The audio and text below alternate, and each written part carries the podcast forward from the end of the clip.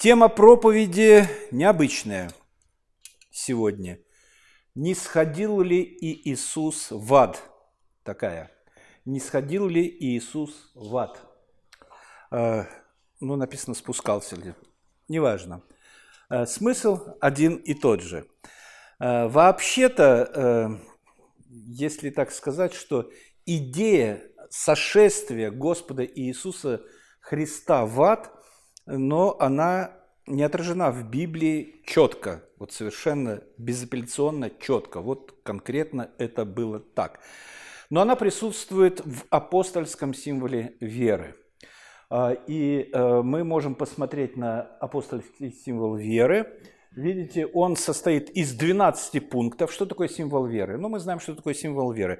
Баптистское вероисповедание 1689 э, года, вероисповедание христиан-баптистов и так далее, всевозможные, всевозможные вероисповедания. Они гораздо больше, обширнее, подтверждены Писанием э, и являются вероисповедальными документами. В них отражено то, во что мы верим – Христиан много, церквей христианских много, и а, они отличаются одни от других многими-многими постулатами.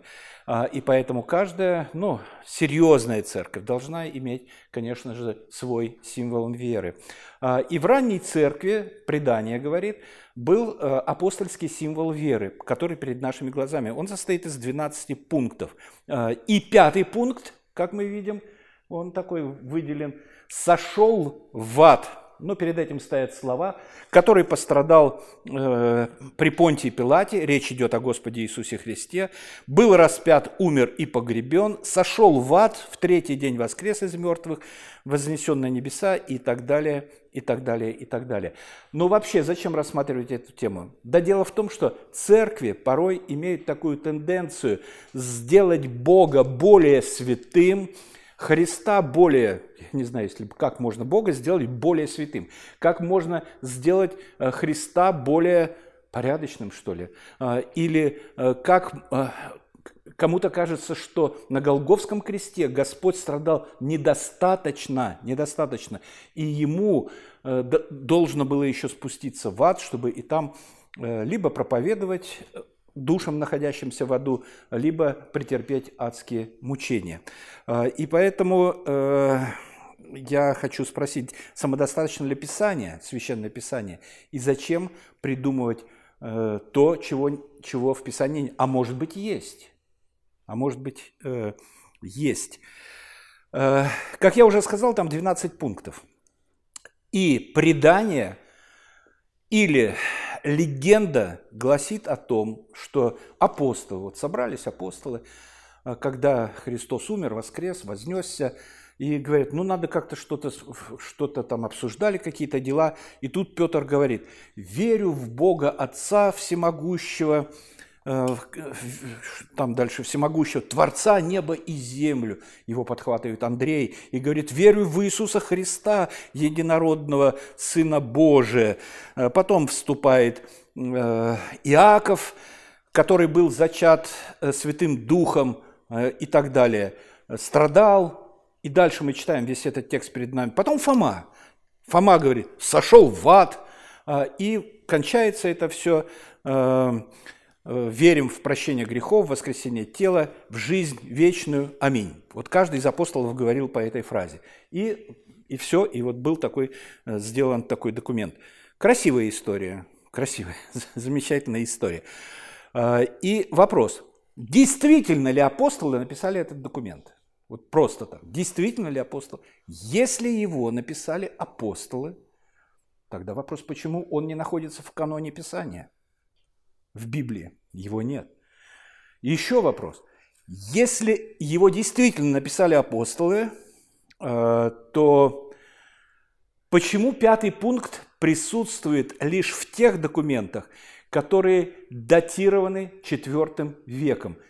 Первое присутствие пятого пункта «сошел в ад» датирован в документе, который датирован 309 годом нашей эры. До этого Нет. Может быть, были какие-то документы, но они пропали, они не дошли до нас. Вот самый ранний дошедший до нас документ – это 309 э, года. Хорошо, допустим, я ошибся, а, и если действительно текст, э, который находится перед нами, перевод на русский язык, э, и действительно был написан апостолами, тогда у меня еще один вопрос. Вопросов очень много. На каком языке был бы написан этот текст, если бы его писали апостолы? На греческом, конечно же. Весь Новый Завет написан на, офици... на древнегреческом. Весь Новый Завет написан на официальном языке Римской империи того времени. Не латынь был э, язык межнационального общения. Языком межнационального общения был как раз древнегреческий язык.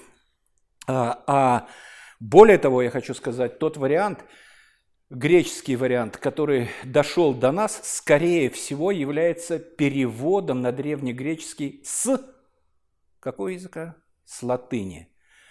Э, апостолы никогда не говорили на латыни, а, они никогда не пользовались, и э, ни в одном, ни в одном совершенно э, документе Нового Завета не использовано ни одно латинское слово. Ну, их просто нет. Потому что, как я еще раз хочу сказать, империя была римской, язык э, у них был э, древнегреческий. Да, юридические документы писались на латыни, еще где-то там использовался латынь. Э, наверное, в Риме говорили на латыни, на, какой-то, на, вуль, на каком-то вульгарном или не вульгарном, упрощенном. Не знаю, короче, я не копал в этот документ. Что-то там было. И вот я бы хочу предложить вам греческий э, вариант. Я говорю, мы постепенно выучим древне, древнегреческий язык. И перед нами катетел тонта эста катутота. Да, по слогам читаем, замечательно. А, катотата – это вниз – а фраза вот эта, эта фраза, э, эта фраза, которая перед нашими глазами, она как раз пятый пункт э, из апостольского, э, из апостольского символа веры. Спустился вниз. Вниз. И еще вопрос, мы, мы размышляем, работаем. Может ли слово «вниз» то-то-то, может ли это слово – Э, пониматься как ад. Ну, в каком-то смысле, да. Вниз, потому что есть небеса, вознесся на небеса, есть небеса, мы знаем, что небеса находятся, ну, наверху, э, земля круглая, может быть, и там, но мы, мы всегда считаем, что они находятся наверху, над нами. А ад находится под ногами. Э, и поэтому в какой-то мере, конечно, можно сказать, что вниз это и является Э, таким образом ада. А, но вот э, из классической греческой литературы хочу привести еще один пример, э, чтобы мы посмотрели на него. Я не буду читать, у меня с фонетикой не очень, с греческой. Просто перед вами слова и одно слово, которое перед нами, если кто-то хочет, может прочитать вслух, мы поучимся. Катотеро. Есть такое слово, оно выделено, оно подчеркнуто. А, и, э, и подстрочный перевод каждого слова, которое написано там. Э, то втино – это дешевое, кроси – это вино, э, эйнай является и так далее, и так далее. Мы видим каждое слово, после каждого слова стоит перевод русского слова.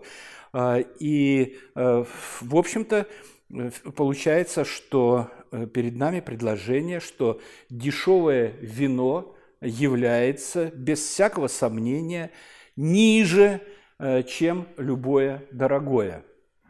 Ниже. Ну, тоже слово взято. Для чего я привожу этот пример?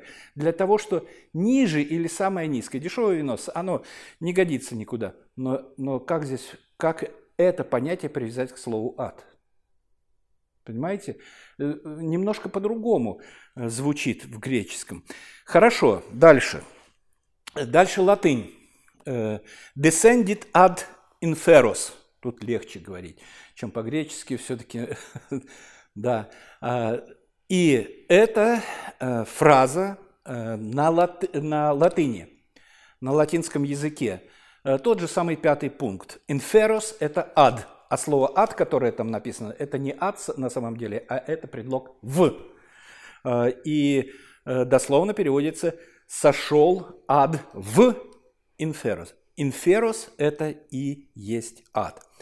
А, и этим пользуется э, католическая церковь сегодня, но, э, хочу сказать, не вся, далеко не вся.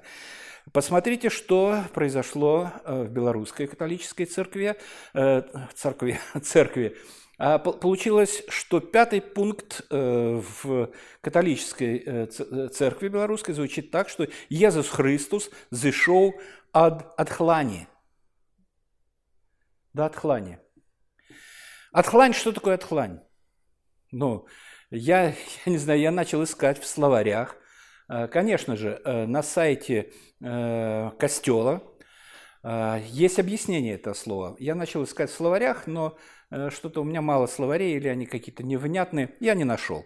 Но вот что удалось выяснить. Это место, где находятся умершие праведники и грешники. Они умерли до Христа. Такое... А? Да, праведники и грешники. И, э, э, и Костел учит, что отхлань отличается от пекла, отличается, потому что пекло есть место наказания грешников, место осуждения. А отхлань – это, ну, я не знаю, как-то, ну, полегка какая-то, или чистилище. Ну, по сути, по сути. Ну, э, не знаю. Но отхлань Отхлань, э, я не знаю, э, вы не, вы не знаете, как это отхлань? А, чисто. Вот понимаете, это не то. Отхлань. Что я, как я, как я вам сказал? Ну как? ну скажем, да. Ну можно сказать коренные слова отдушина. Вот. А, полегка. Я не знаю, как еще сказать это. Отхлань, короче, есть такое слово. И Да, понимаете? То есть э, получается, что как такового нет, но может быть где-то, может быть белорусский костел немножко заблуждается. А, и э, мы обратимся, звернемся, что-то перед глазами белорусские фразы и на язык перескакивает. Э, апостольское вызнание, вызнание веры, склад апостольский, это из польского костела. Что он пил до пекил – спустился в ад. И второй вариант – штопил до свято умартых. Видите разницу? Ну, э, штомпил – это э, спустился. До пекел – это пекло, спустился в ад. Но э, теперь, на сегодняшний день, костел реформируется – Э, и уже присутствует во многих э, костелах э, штонпил до свята умарлых, до, до мира умерших, да, спустился до мира умерших. И делается пометка, причем на сайтах, на сайтах костелов, костела, что эта фраза в оригинале на греческом языке отсутствует. Вот фраза отсутствует. И откуда берутся вообще разно, э, разночтения? Э, ведь Библия прямо не говорит, что Господь Иисус по своей смерти сошел в, э, в пекло, в ад. Но на самом деле есть отрывки в Писании, которые косвенно Э, как будто говорят об этом, а может быть не как будто, а может быть на самом деле говорят об этом. А, и э, таких отрывков пять, мы их рассмотрим э, и потом посмотрим, сделаем какие-то выводы. И таковыми отрывками являются из Ефесянам 4 главы, Римлянам 10 главы, 1 Петра 2 отрывка и Деяния святых апостолов. И мы рассмотрим их. Э, начнем с Деяния святых апостолов, 2 глава, 25-27. Э, это, э, это отрывок из проповеди апостола Петра. «Ибо Давид говорит о нем». Петр проповедует об Иисусе Христе и ссылается на Давида.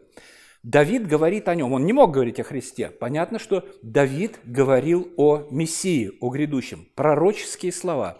Ибо Давид говорит о нем. «Видел я перед собою Господа всегда, ибо Он одесной меня, дабы я не поколебался. Ибо Ты не оставишь души моей в Адхес». Хадис. Хадис. А, в Аде. «И не дашь святому твоему увидеть тления. Ну вот же присутствует, посмотри, ты не оставишь души моей в аде. Как можно сомневаться? Даже греческое слово, которое написано здесь, оно совершенно ну, явно говорит нам о том, что это э, адес, ну с придыханием, адес. Э, и что же мы тогда начинаем сомневаться? А Петр, вернее, да, Петр э, цитирует Э, слова из э, Псалма 15, 10. Потому что он цитирует по-гречески, греческий перевод дает. А оригинал был написан на иврите. «Ибо ты не оставишь души моей в аде Шеол, не оставишь души моей в Шеоле, э, и не дашь святому твоему увидеть тление». И, и получается, что как будто так и присутствует – Э, «Не оставишь души моей в аде» э, или в Шиоле, э, что означает практически то же самое, что и ад, на, только на древнееврейском языке. Но давайте вспомним, откуда взят этот отрывок. Этот отрывок взят из проповеди апостола Петра, когда он говорит, что случилось? В день Пятидесятницы, когда на учеников сошел Святой Дух – Э, в виде языков пламени. Они стали говорить на иных языках, э, так что каждый из присутствующих понимал их, как будто они, э, каждый из говорящих апостолов и других учеников Христа, будто они говорили на тех языках, на которых говорили слушатели. То есть они все понимали прекрасно, без всяких сомнений. И сказали, так они напились сладкого вина, такие вот э, ученики Христа. И Петр говорит, мужи, братья, послушайте, э, и Алиилем было сказано, предсказано. И потом идет, и, и потом он говорит, да будет позволено с дерзновением сказать вам о праотце Давиде, что он умер и погребен, и гроб его у нас до сегодня. То есть э, гроб, посмотрите на гроб, он полон костей. Откройте его, если хотите. Он полон костей. Тело Давидова истлело. Поэтому на самом деле Давид говорит пророческие слова о Господе Иисусе Христе. Вообще он говорит от лица Иисуса Христа. «Не оставишь души моей в могиле». Потому что ад и Шеол обозначают слова «могила». Ад и Шеол обозначают слова «могила». И он говорит, не, э, не увидит тления, Увидела тление э, тела Господа Иисуса Христа? Нет, не увидела. А, не оставишь тело моего в могиле. Увидела, э, осталось тело Иисуса Христа в могиле? Нет, не осталось в могиле. Оно было взято оттуда. На третий день воскрес. Его не осталось. И как раз вот на этом отрывке апостол э, Петр говорит, «Э, евреи, послушайте, вот вы э, говорите, а я вам говорю на Писании, посмотрите, и говорил про это, Давид говорил про это, про, про Мессию.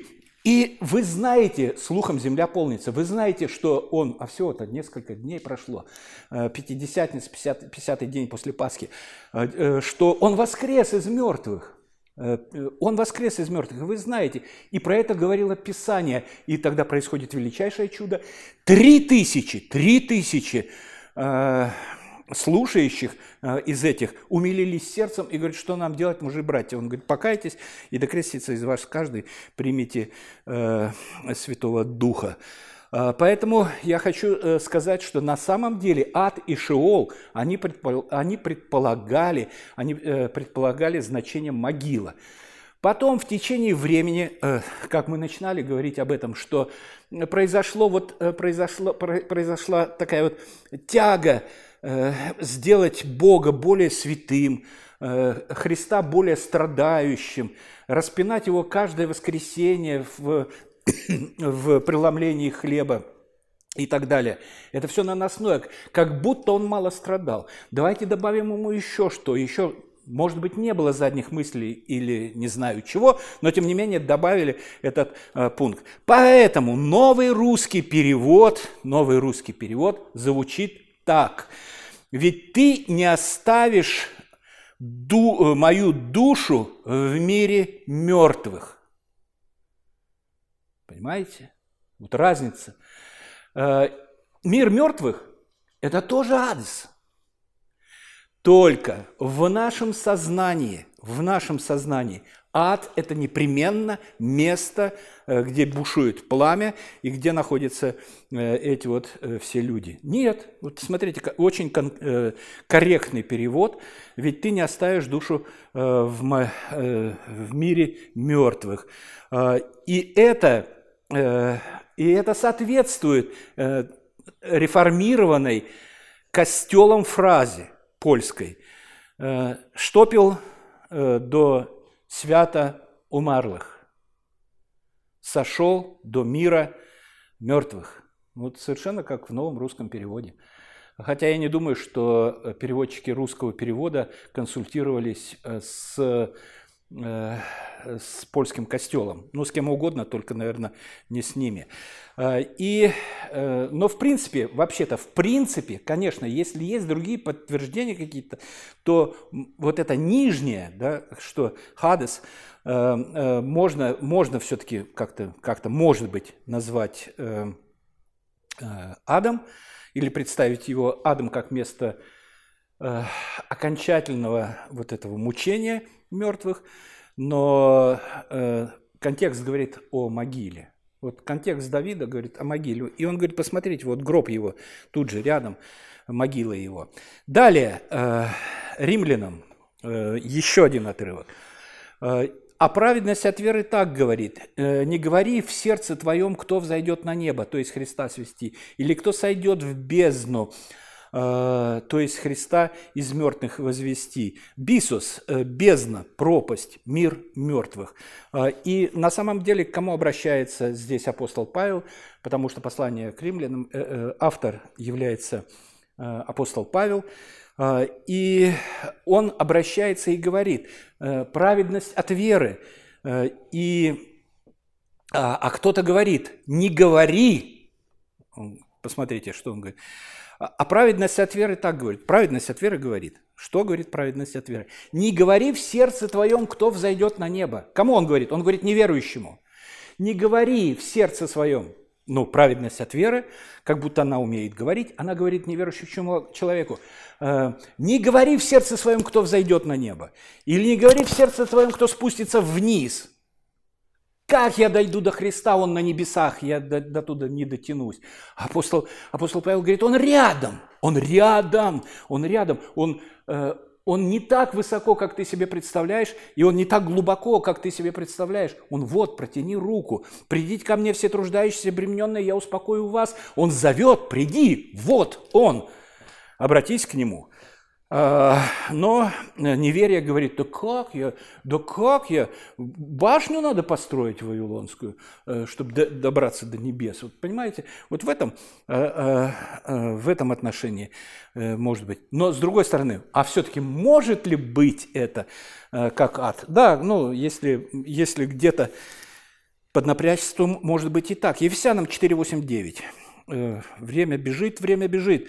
Посему и сказано, вошел на высоту, пленил плен и дар дал человекам. Очень важный для понимания этого отрывка славы. Вошел на высоту, пленил плен, э, а вошел, что означает как не то, что он не сходил прежде в преисподней. Катотерос, то же самое слово, с чего мы начинали. Катотерос, э, преисподние, преисподние. Э, в синодальном говорится преисподние.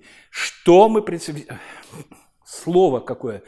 Преисподнее. Что мы, когда говорим преисподнее, о чем мы думаем? Ну, конечно, о Баде. А давайте посмотрим на это слово, что оно значит вообще в русском языке. Откинув наносное, откинув то, что на него, на это слово навешали. Оно состоит из двух частей. Пре – это приставка, э, приставка, э, которая э, о превосходной степени. Вот, приставка превосходной степени, самый, да, пре. А исподне, Ну, исподнее, если без пре, мы понимаем, что такое. Это нижний, нижнее белье, исподнее. В русском языке используется как преисподнее. Это самые, самые нижние места. Понимаете? Вот такое слово. Но опять же, могут ли быть э, самые нижние места адом? Конечно, могут. Конечно, можно, э, если э, иметь предубеждение, безусловно, можно. Но и вообще э, и не отрицает этот отрывок, что Христос спускался. Но посмотрите, вошедший на высоту, пленил плен, дал дары человекам. А вошел, что означает, как не то, что он не сходил. Когда он не сходил? Он не сходил. Он не сходил с небес, Сын Божий. Вначале было Слово, и Слово было у Бога, и Слово было Бог. Его обители, небесные обители, и он не сходит на ниже, куда ниже? В самое низкое место, на место обитания грешных людей, на землю? Когда? Он сходит на землю, когда именно в, в тот в Рождество свое. Когда он родился, он оставляет славу небес и спускается на землю. Это и есть, э, вообще-то это и есть э, реформатское толкование – что просто на землю. Три возможных варианта, куда он сходил. Но он говорит, если вошел, значит, значит он был ниже. Мы говорим, что Иисус, Слово, э, Сын Божий, Бог, э, обитание Его в самых верхних слоях, выше ничего быть не может. И чтобы зайти выше, а выше невозможно, значит, надо спуститься. Вот он, куда он спустился? В ад, что ли? Чтобы подняться опять туда наверх? Нет, вошел на высоту, пленил плен. Э, пленил плен, э, то есть эм, смерть, где твоя победа, жало, жало где, где твой триумф, как говорит апостол, э, победил смерть. Хорошо, это другая тема. Так вот, он сошел на самые низины со святых небес, и толкование – это земля, это могила, и третье толкование – в Шеол, то есть то, что, чем наделили слово «преисподне» выбирать вам, но на самом деле э, он э, вот так, э, вот так толкуется. И поэтому три возможных варианта, как я сказал. Петра был умершлен по, по плоти, но ожив духом, которым он и находящимся в темнице духом, сойдя, проповедовал некогда непокорным, ожидавших их Божию долготерпению в дни Ноя, во времена строение ковчега, в котором немногие, то есть восемь душ, спаслись от воды. А, Мартин Лютер, сегодня говорили о Дне Реформации, Мартин Лютер назвал этот отрывок самым непонятным в Новом Завете а, и в толковании на а, Петра и Иуды он, он просто развел руками сказал, я не знаю, что сказать э, на, э, на это. Но новый русский перевод говорит, если тело было, а, его тело было умершлено, но он был оживлен духом. И посмотрите, разница какая. Ожив духом, можно сказать, что дух его оживотворил? Может быть и можно. А, ожив духом, можно сказать, что он телом был мертв, но духом ожил? Можно. То есть двоякое чтение возможно, да? Понимаете? А, ожив духом. А, я не... В членах предложения можно запутаться, что есть подлежащий лишь, а кто, кто объект, кто субъект. Ожив духом, он ожил своим духом, или ожив чем? Духом, при посредстве Духа Святого. Э, новый русский э, перевод не оставляет сомнений, он э, предлагает такой вариант. Он был оживлен Духом.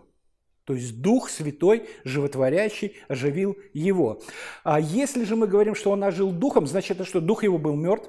Получается, что при смерти Господь Иисус Христос не только телом умер, но и, и Духом, ну, душою. Но мы знаем, что душа бессмертна. Мы знаем, что душа бессмертна. Он не мог э, умереть э, душою, чтобы этой душою ожить своей душой. Потому что душа и дух иногда, э, слова, потому что спиритус за ними стоит, переводится то так, то так. Получается какая-то, э, ну, иногда путаница. Так вот, э, если он был оживлен духом, животворящим, то реформатское богословие э, считает, что этим животворящим духом – Э, он проповедовал в дни Ноя, э, тем безобразникам, которые не верили Ною э, и не хотели поверить э, в, в при строительстве Ноем ковчега. То есть он животворящим духом проповедовал им о Христе. Ну, с другой стороны, можно сказать, пастор Георгий, ты что запутал уже нас здесь все. Это может быть да, может быть нет. И вот еще один есть такой отрывок, говорит, ну есть же еще 1 Петра 4.4.6. Э, почему они и девятся, что вы не участвуете с ними э, в том же распутстве и злословят вас? Кто э, в распутстве участвует? Неверующие. Кого злословят? Верующих. Они дадут ответ имеющему вскоре судить живых и мертвых. Кто даст ответ? А те, которые злословят и говорят, что вы с нами в карты не играете, что вы с нами не, не, не барствуйте. А, да, такое барствуйте. Э, знаете, от чего происходит слово барствуйте? Тут потрясающе. Э, мы э, узнали, что барствуйте – это, оказывается, по барам ходить. Ну да, как вариант. А, так вот, понимаете, и он говорит, что они дадут ответ, имеющему вскоре судить живых и мертвых. Ибо для того и, для того и мертвым было благовествуемо, чтобы они Э, подвергшись суду по человеку плотью, жили по Богу духом. Мертвым было проповедано. Каким мертвым было проповедано? И вам мертв, и вас мертвых по преступлениям и грехам вашим, в которых вы некогда жили, Бог богатой милостью э, оживотворил вас. Ефесянам 2 глава. Замечательно. Мертвые были. Вы были мертвые, Бог богатой милостью оживотворил вас. Как он ожитворил? Не просто решил, взял и ожитворил. Нет, он прислал проповедующего вам слово. А, вы откликнулись, потому что Дух Святой произвел э, в вас работу. Вот все, ну везде вопросы, вопросы, а теперь кульминация. А теперь кульминация. Лука, 23 глава.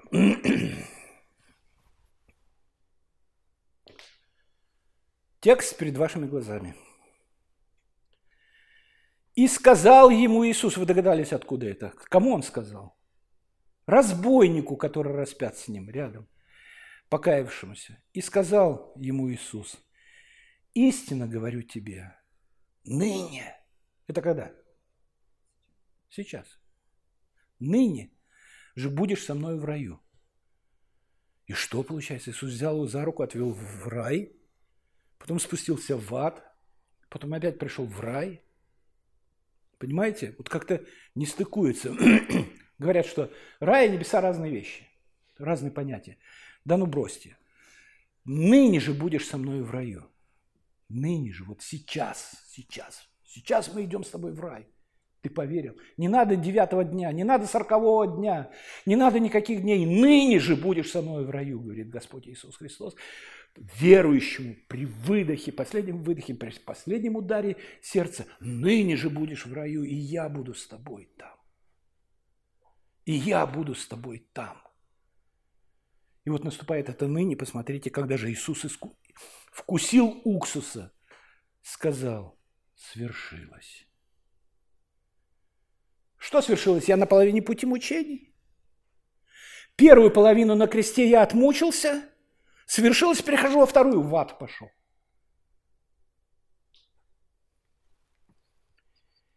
И, преклонив голову, предал дух в полной мере, в полном объеме Господь Иисус Христос заплатил за наши грехи на Голговском кресте. Ему больше не надо было спускаться в ад, чтобы терпеть какие-то э, терпеть какие-то еще муки, а может быть проповедовать тем, которые умерли до Христа – вот они в каком-то помещении находились, он им спустился, проповедовал, они приняли его и вознеслись. Да, нет. Да нет, ну что вы говорите такое? Потому что э, поверил Авраам Богу, и это вменилось ему в праведность.